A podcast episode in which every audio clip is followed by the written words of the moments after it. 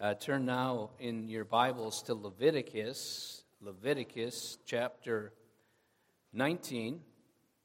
I'd like to read the two verses that come up this morning. Leviticus chapter 19. It'll be verses 17 and 18, but I'd like to pray first. Lord, thank you for this opportunity to spend time in your word as part of worship on the Lord's day, to hear your word preached, taught, and to respond to it in a manner that is Christian, in a manner that is noble and true. I pray that our ears and hearts would be open. In Jesus' name, amen. So Leviticus 19, verses 17 and 18 say, you shall not hate your brother in your heart, but you shall reason frankly with your neighbor, lest you incur sin because of him. You shall not take vengeance or bear a grudge against the sons of your own people, but you shall love your neighbor as yourself. I am the Lord. You may be seated.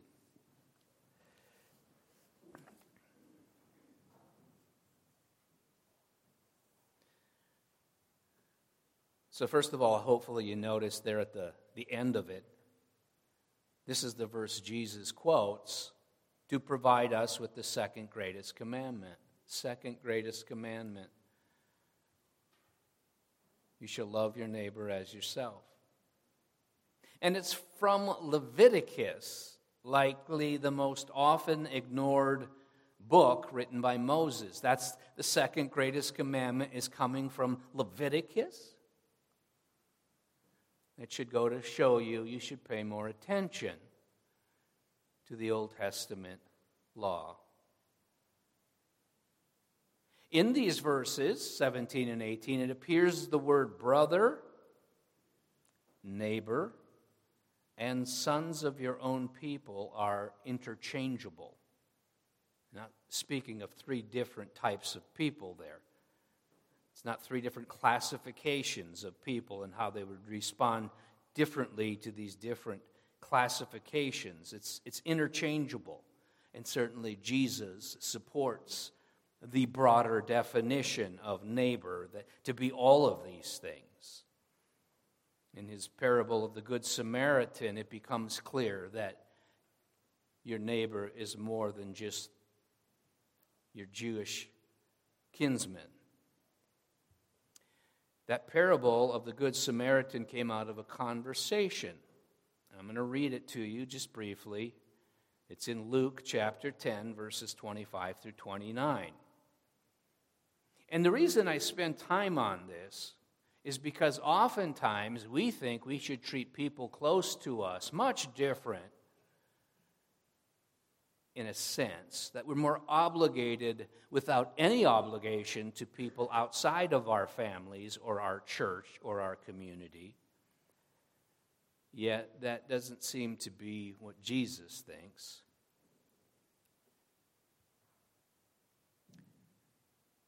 Luke 10, beginning in verse 25, and behold, a lawyer stood up to put him to the test, saying, Teacher, what shall I do to inherit eternal life? And he said to him, What is written in the law? How do you read it? And he answered, You shall love the Lord your God with all your heart, and with all your soul, and with all your strength, and with all your mind, and your neighbor as yourself. And he said to him, Jesus said to him, You've answered correctly. Do this, and you will live. So he got it right.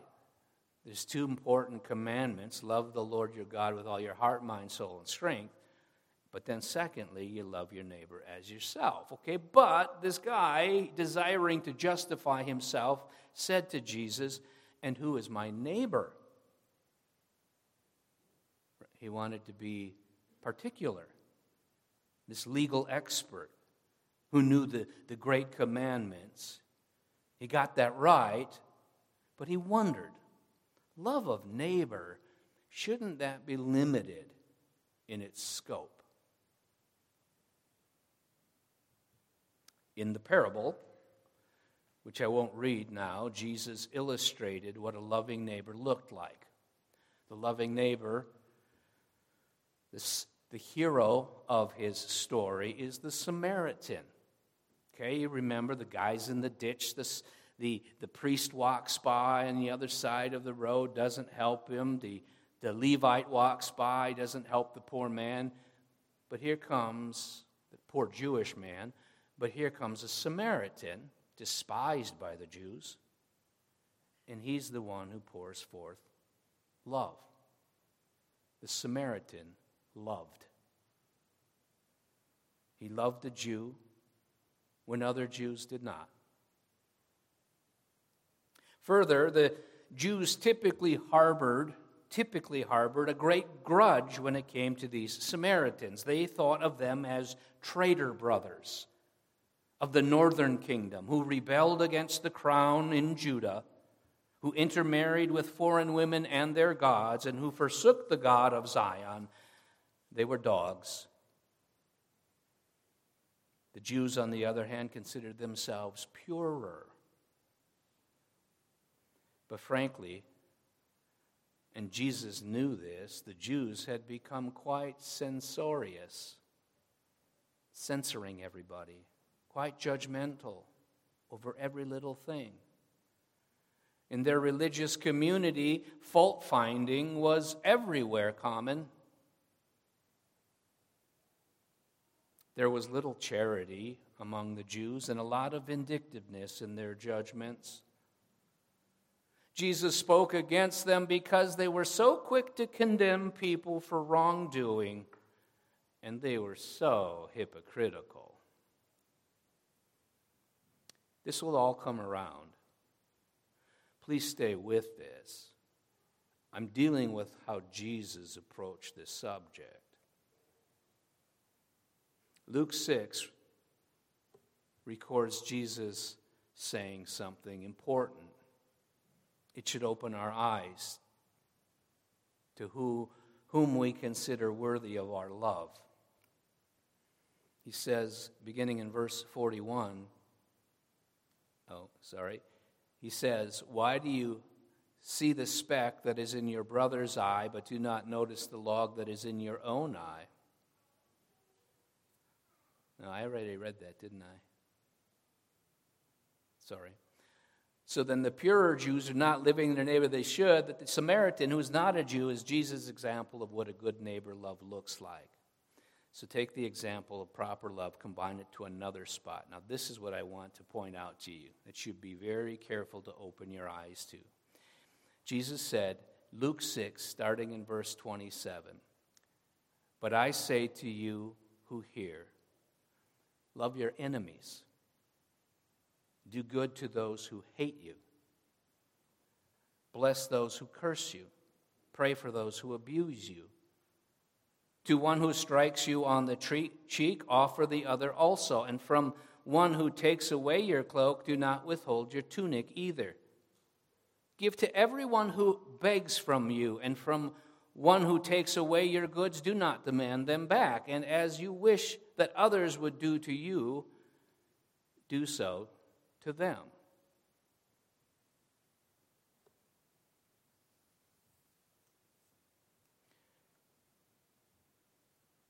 In verse 36 of that passage, Jesus elaborates.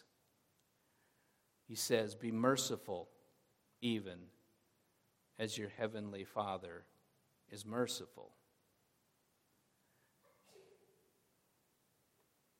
Jesus is telling us to love even our enemies, love our enemies, and, and wow. Then he goes on and says, This is to imitate God. And that's been a reoccurring theme in Leviticus 19. These laws are so that we can become and act as God would act. So we need to get this idea straight that even those who hate you, you should love them and do good to them. It's easy, Jesus says, to love those who love you or treat you right. In fact, that comes a little later in the verses. If you love those who love you, what benefit is that to you? For even sinners love those who love them.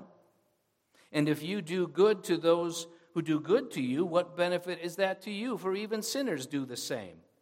And if you lend to those from whom you expect to receive, what credit is that to you? Even sinners lend to sinners to get back the same amount, but love your enemies and do good and lend, expecting nothing in return, and your reward will be great, and you will be sons of the Most High.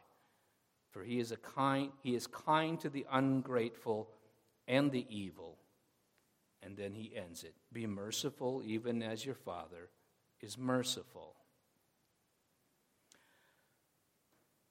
That's a hard horse pill to swallow, isn't it? Very difficult. It's difficult enough just loving your own people. That you're supposed to love your enemies.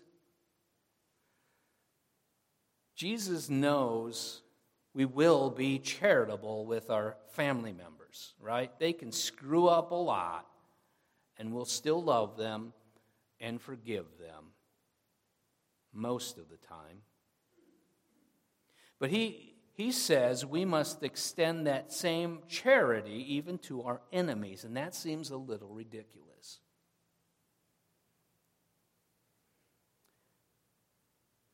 Continuing, the Apostle Paul provides a practical action taking description for loving someone.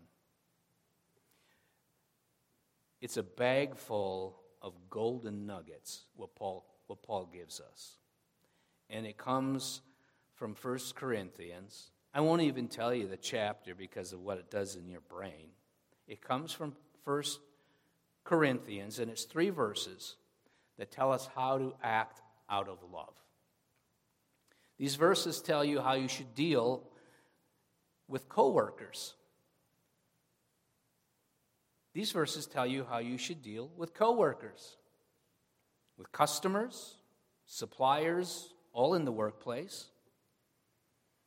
These verses tell you how to treat young and old in the church. They tell you the proper way to partake in your uh, political interactions with people, even those who don't agree with you. These things are what you should be doing and thinking about. And here, here they are, the gold nuggets. He says, Love is patient and kind. Okay? I want you to go, Oh, yes, that's, that's a wonderful verse, and it was at my wedding. Get rid of that garbage. All right? No offense if you had it at your wedding. This is not a wedding verse, although we've kind of considered it or come to consider it a wedding verse. This is a life passage. How we are to be at home, how we are to be in the workplace, how we are to be in the church and in the, in the community and in the nation and world. All right? As, as people, as individual Christians. Love is patient and kind. Love does not envy or boast. Okay? These, these are the test of whether you're loving in the political realm, too. Love does not envy or boast.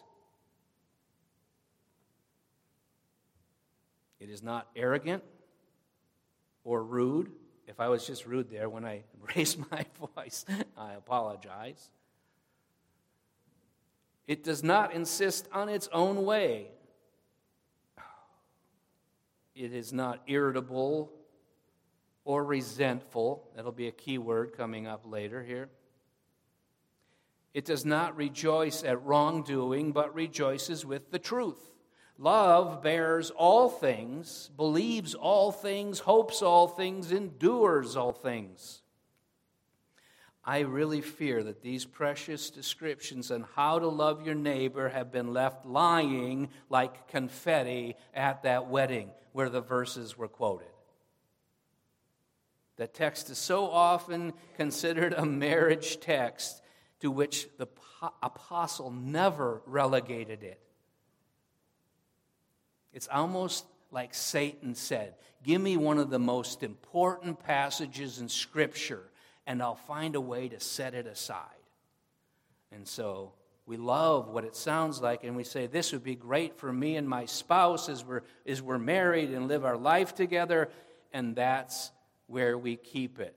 We apply it only to husband and wife, and we forget that these are the very things we should be doing each and every day in our relationships. And so we don't have to think about these things when it comes to how we treat each other as coworkers.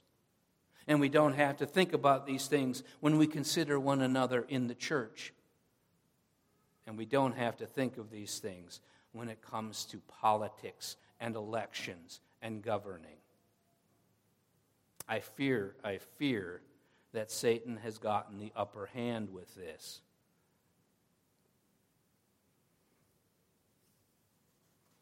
Is it any wonder why we can freely share our contempt, freely share our contempt for political figures today? Or backbite a coworker, or act carelessly toward other church members? Do you really think you are demonstrating love when you take no time to talk with or be near others in the congregation? Is, is it love when you create strife to gain an advantage politically or in the workplace? Is that love? How, how should we be in these relationships? Paul tells us. You should be patient and kind Rejoice with the truth, and you should bear and believe and hope and endure all things. This is who I, this is who I want to be among my neighbors, in my church, at work, at home, within the community. And I fail. It's a good thing,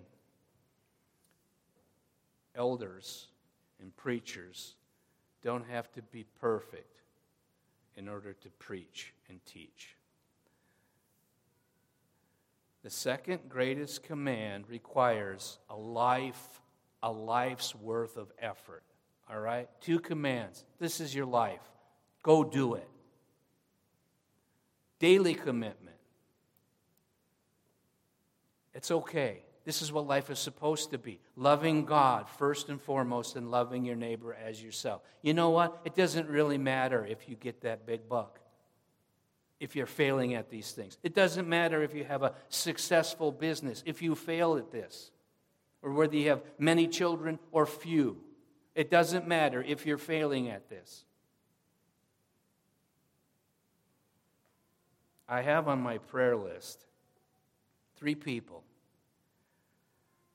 that I feel have caused me harm in my past. More people have caused me harm than these three, but these three are on my list.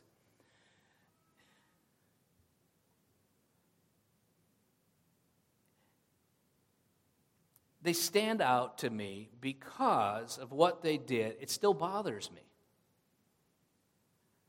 And I think I've forgiven them, but maybe not. Okay? I don't lie awake at night thinking about them, not getting to sleep or anything like that. But have I forgiven them?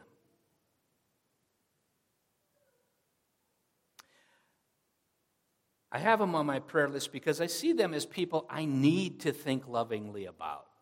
It, it is, it's not coming naturally. I need to think lovingly about them. I cannot hold a grudge or want bad things to happen to them as some form of justice, retribution from on high, like they've got their comeuppance for what they did to me or to mine. Okay, because usually it's not what someone does to me, it's what someone does to mine, which includes you in this case, in one instance, and, and the company in the other instance. They did me wrong. That's unquestionable, as I'm wrestling with. But water under the bridge?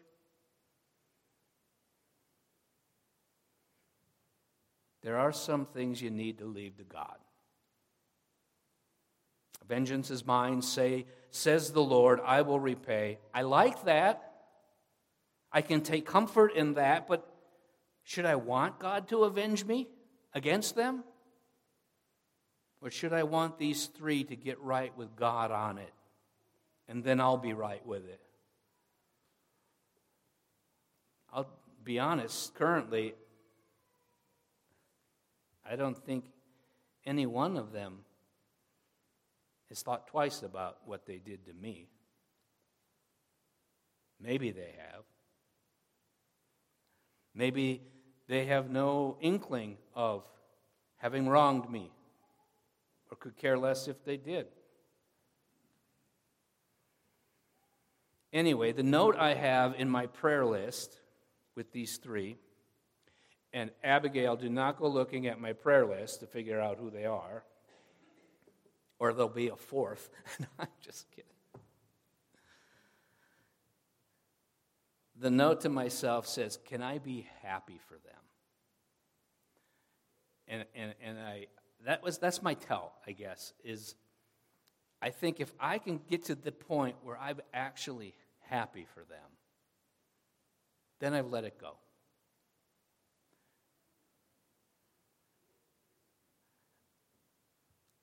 It's something I'm still wrestling with. But I want to look closer at today's text because it's relevant to everything I've been saying up to this point. It says, You shall not hate your brother in your heart, but you shall reason frankly with your neighbor, lest you incur sin because of him. That's verse 17. I want to ask you do you hate someone in your heart? Do you hate someone in your heart? That sounds rather stark, that word, doesn't it? Hate. You would say, I'm, I'm quite confident, I don't hate anyone. I don't hate anyone. But if once we read a little further, and it says in verse 18, You shall not take vengeance or bear a grudge against the sons of your own people, but you shall love your neighbor. Now we're talking language that maybe makes a little bit more sense. It hits closer to home. Maybe you are a hater. It's easier to identify your sin and your uglier self when you look at the word grudge. Okay? Grudge. Use grudge instead of the word hate. Are you holding a grudge against anyone? We probably all remember times when we've held grudges. Some people are really good at it. Give you a better idea of what I'm talking about. Grudge. Jewish commentator Baruch Levine. He writes that the Hebrew word for grudge means this it means to keep, guard, and retain the memory, the memory of another's offense. You're holding a grudge when you start to what? Hold on to what someone else did to you or against you. Paul, the apostle, might refer to this as keeping a record of wrongs. I mean, you're going to, someone might do something against you. Okay, it happened. I've, I've talked to them, or maybe I haven't talked to them. I've just forgotten about it. I put it away. You're not holding a grudge there. It's this other, the stewing over it. Paul, as I said, would refer to it as keeping a record of wrongs. You know where that's found? 1 Corinthians 13. The marriage passage. In 1 Corinthians 13 5, in the ESV, which is the Bible we use here, calls it being resentful. Being resentful. Other translations call it keeping a record of wrongs, taking account of evil. You must thinketh no evil, keep account of a wrong suffered. You get the idea. You're holding something against someone because of what they did. So, Are you holding a grudge? Right now. Hatred doesn't always seethe, you know. Hatred doesn't always seethe. Sometimes it's just right where you are with the grudge. Sometimes malice feels light. You can begin to harbor resentment, a grudge, even while you live along, live with someone or walk alongside of someone, and all of a sudden you've begun to hate. Yes, that's that word again hate. Heavy word. But it's true. You can live among people and still begin to hold a grudge against them. It's how divorces happen. It's, it's responsible for church splits and the disassembling of a company or the dividing of a country. How do we behave when we are holding a grudge? I read a marvelous point made by a Puritan, Andrew Bonar, or Bonar, or I don't know how to pronounce his name. He says you can hate in your heart, and listen, you can hate in your heart by restraining, restraining your expression of love. I'm not going to show love to that person.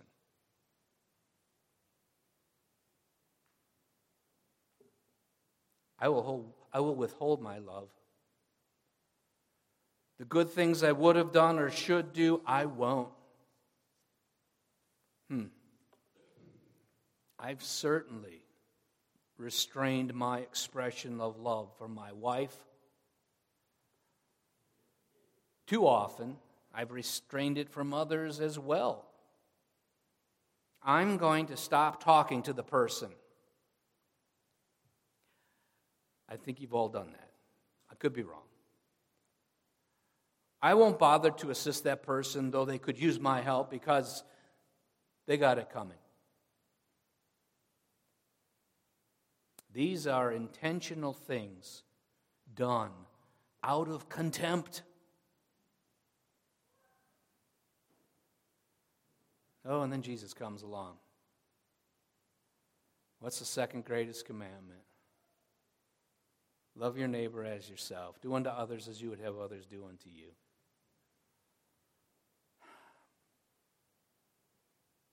A grudge warps your mind in regard to the person or people you have begun to resent. It warps your mind. You don't think clearly about that person anymore. You cannot think straight about him. Everything he does or doesn't do is something else you will hold against him or her. If it's a race of people, or some family, or clan, or group, like the Samaritans, for instance, in Jesus' parable, your prejudice will constantly manufacture a case against them. Constantly. Once a grudge forms and you have malice in your heart, the person doesn't stand a chance. He need do no wrong and you will still find him guilty of stuff. Your heart wants to put him right into the crosshairs of your criticism. And that is nasty. J.H. Hertz writes this is a great example. I shared it with Zach earlier in the week. The Talmud, he says the Talmud gives us an instance of this. That's Jewish literature. The Talmud instances the Emperor Hadrian's conduct. He was the Roman emperor. The Emperor Hadrian's conduct is typical of men swayed by this hatred I'm talking about. This is short, but very sweet. One day on Hadrian's journey in the east, a Jew passed the imperial train, okay, the caravan that was moving through. A, a Jew passed the imperial train and saluted the emperor. Hadrian was beside himself with rage. You, a Jew, dare to greet the emperor? You shall pay for this with your life. In the course of the same day, another Jew passed him and warned by and warned by example did not greet Hadrian. You, a Jew, dare to pass the emperor without a greeting? He angrily exclaimed. You have forfeited your life.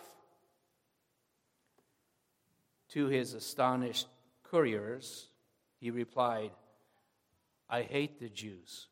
Whatever they do, I find intolerable. I therefore make use of any pretext to destroy them. That's what we do. Once we're starting to hold a grudge, that's what we do. Any pretext you'll use to make them seem monster like. I've experienced this in the church. I've experienced it in the workplace and even a bit from my own siblings. And I've done it too. I've done it too. To the grudge keeping person, the, the grudge keeping, jaundiced eye, everything is yellow. And that's no good. It's unhealthy for the grudge keeper who's really the point, who's really the, the point of this whole text today. It's the grudge keeper. That's the person that Moses is dealing with. But it's also unfair to the victim, and it's never rooted in love. Further, the unloving and grudge harboring person is usually not satisfi- satisfied to keep his grudge inside of himself. He prefers for others to join along with him. It's actually one way for him to take vengeance against his offender, get others to hate the person with me. Yeah. We can all think badly of him. Oh, I know that doesn't sound like you. It never does. Hertz, again, he was, he was rich on this subject. Hertz calls this multiplayer grudge keeping, he, he calls it organized malice. It's the reason the Hatfields and the McCoys feuded. Hatred grew from wrongdoing, one Hatfield relative against one of the McCoy sons. The Hatfield murdered the McCoy in 1864 as, 1865 as the McCoy was returning from serving in the Union Northerner um, Army during the Civil War. The families, Hatfields and McCoys, they lived in the uh, Kentucky, Virginia, West Virginia area. And most of them fought on the Confederate side. And so this guy was an enemy, and he got a bullet. But there was no exacting of appropriate justice for the mur- murder and no record of warrants being issued, at least that can be found. But a grudge was maintained and started and grew between the families. The families took sides against each other. Hate, hatred was the soil in which it grew, and later vengeance ensued. Thirteen years later, in 1878, the second instance of violence occurred. It followed a dispute about the ownership of a hog. Of a hog. Floyd Hatfield owned the hog. He was a cousin of Anses, the father of the Hatfields. But Randolph McCoy claimed the hog was his, saying that the notches on the pig's ears were McCoy and not Hatfield marks. The matter was taken to the local justice of the peace, Anderson Preacher Anse Hatfield, who ruled in favor of the Hatfields by the testimony of Bill Staton. Staton was a relative of both families. In June 1880, Staton was killed by two McCoy brothers, Sam and Paris, who were later acquitted on the grounds of self defense the feud grew to become a national symbol of grudge holding, hatred, and vengeance. And it went on. I just grudges, hatred, and vengeance. These are the antithesis of love. Justice is not against love. No, justice is not against love, but these other things are. And when you, because of your grudge, want to attract others into your hatred of someone or some group, it can get really ugly. You're not on Jesus' side at those times. So, what is the cure for our souls? Is it, is it to love others? Certainly. Will you love the person enough that even if they've wronged you, you will still try to help them? You must still want what is good for them. Love is patient and kind. It is not resentful or irritable. It does not keep a record of wrongs. Now, I'm going to add a caution. Okay? Although these, this text is directed at the grudge holder, the hater, right? Because of how they're not responding correctly, which I'll get to in a second, of how they should respond to the person who's offended them. There's also a possibility that you can have these grudges and build these things up in you when that person never did anything wrong. Important caution. There are such things as imagined sins. You feel hurt, but the person did no sin at all. It's in your head. You begin to hold things against him or her or them, but it's really your own world of make believe. You're withholding expressions of love all of a sudden. And maybe they start to notice that. Good, you think but they hadn't done anything. You're the sinner that needs to be reasoned with, frankly. You are. You have entered now, because they did nothing truly wrong, you have entered into slander of that person or defamation of character or whatever sin it comes down to. The problem is all with you and your bad heart.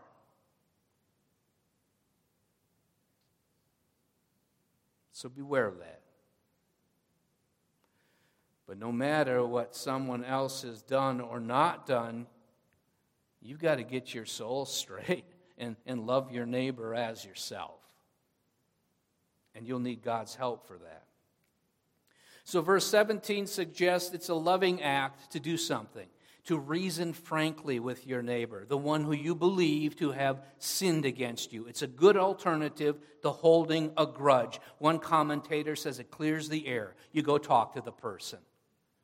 How many times do you, do you say you talk to the person with whom you have this issue, the person who can do something about it? To reason frankly means you will attempt to clear the air by correction or maybe by rebuke but by rebuke, you're not to be vengeful. It should not be a self righteous rebuking of someone. That's hypocrisy. You should not think of the rebuke as unloving condemnation. If that's what rebuke looks like, that is not the word being used here. The Greek word for rebuke is epitimao, and it means to warn by instructing, to censor, to mete out due measure. Your goal is to make the person aware that they're not just skating by on this one. This one's pretty big. It's like Nathan coming to David and having to tell the, the, parable about the man who stole the other man's ewe lamb or whatever it was. And David got all angry about the, the theft. And then he turns to David, Nathan does, and he says, And you're the man. You did this. Nathan wasn't self righteous, but he was pursuing righteousness to be sure. This is frank reasoning and should be handled very carefully. I believe it to be what Jesus refers to in Matthew 18. If your brother sins against you, go and tell him his fault between you and him alone. If he listens to you, you have gained your brother. But if he does not listen, take one or two others along with you, that every charge may be established by the evidence of two or three witnesses. In Galatians, Paul writes, Brothers, if anyone is caught in any transgression, you who are spiritual should restore him in a spirit of gentleness. Keep watch on yourself, lest you too be tempted. Bear one another's burdens and so fulfill the law of Christ. For if anyone thinks he is something, when he is nothing, he deceives himself. Reasoning frankly has as its goal the clearing of the air, the upholding of God's standards of righteousness, the restoration of a sinner from the error of his way, and the protection of a relationship. If you refuse to correct the sinner, then you are guilty of sin. Hmm. It says something like that. It says, You incur sin because of him. But why? Okay. This person did some dastardly deed against me, or I see it going on regularly. If I don't reason frankly with him, then I somehow incur sin because of him? That doesn't seem fair.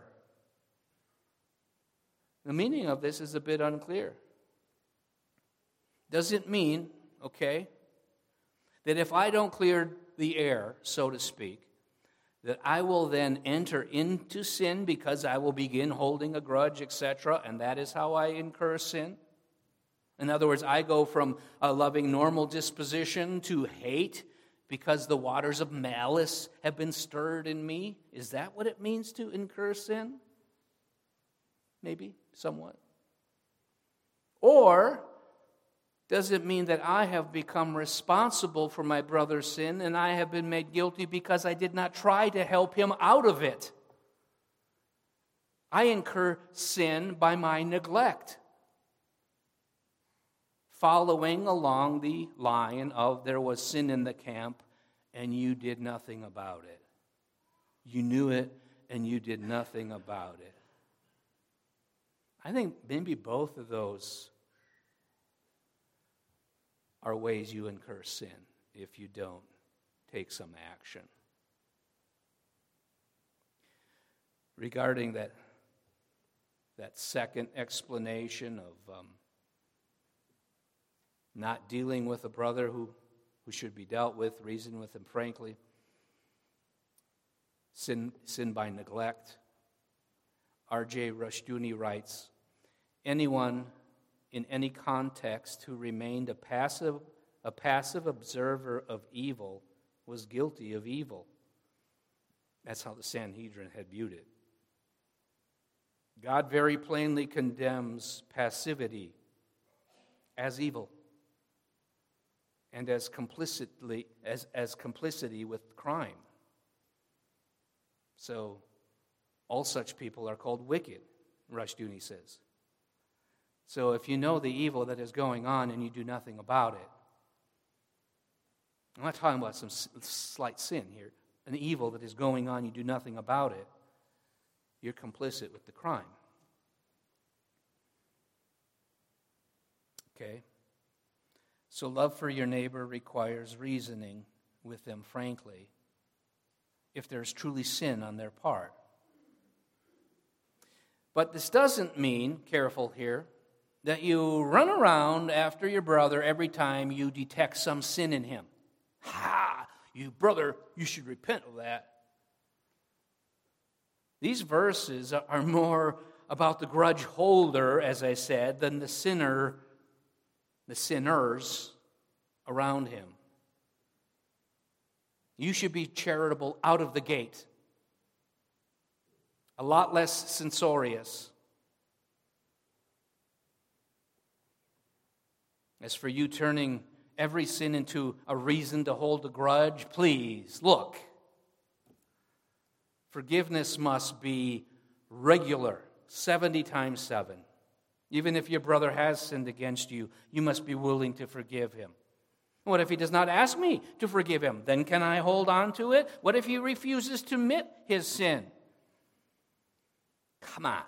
If it's so serious, granted, and has gotten you to the point where something must be done, and I hope that threshold is high or low, whichever way I should say that, there are still measures you are supposed to take. After you first talked with him privately, as I read earlier, Jesus said, But if he does not listen, take one or two others along with you, that every charge may be established by the evidence of two or three witnesses. If he refuses to listen to them, tell it to the church. And if he refuses to listen even to the church, let him be to you as a Gentile and a tax collector. Truly I say to you, whatever you bind on earth shall be bound in heaven, and whatever you loose on earth shall be loosed in heaven. Again, I say to you, if two of you agree on earth about anything they ask, it will be done for them by my Father in heaven. For where two or three are gathered in my name, there I am. There am I among them. This is still to be a process of frank reasoning and then discipline from out of compassion and love. But you, as a victim, should be willing to be long suffering, a lover of men's souls, and not someone running around disciplining everybody for their every sordid sin. But even if, even if you, okay, and the church end up, ends up needing to treat your brother as a Gentile and tax collector, aka like someone outside of the faith, even if that's the case, remember this we are still to love tax collectors and sinners, aren't we? We are to love our enemies, Jesus said. A defiant sinner will not be able to remove your obligation or mine to be right in our own souls before God. Jesus was asked, How many times must I forgive my brother? He said, As many times as you've been forgiven. One more thing, short, last. Forgiveness is primary, but it doesn't mean you forget. All right? Forgive and forget, that's a bunch of baloney. It can work that way, but listen. What I'm saying is, you can treat a person differently if they've sinned against you or they keep sinning against you. And that's just, that might just be an act of your own responsibility. You should, you really should guard yourself and your family from regular sin. If your neighbor is a drunk driver, what do you do? You tell your kids, don't play near Barney's driveway. Is it because you got it out for Barney? No. You're just being smart. The guy comes home drunk three nights a week. You don't want your kids to get hurt. It's like if you're framing a house with your buddy and he hits your thumb with his hammer, and it happens more than once, you can forgive or excuse your buddy. However, you're, you're your own worst enemy if you keep putting your hand on that two by four where he's hammering. You don't forget, you learn. If an employee keeps showing up late to work and it becomes disheartening to his coworkers, you may need to let him go. That has nothing to do with your willingness to love or not love, to forgive or not forgive. Let us pray. Lord, I ask you to bless the uh, attempts here to teach through this passage and ramifications of it. I pray that we would indeed love our neighbor as ourself and, and all that entails. Uh, please keep teaching us, Holy Spirit, and uh, according to your word.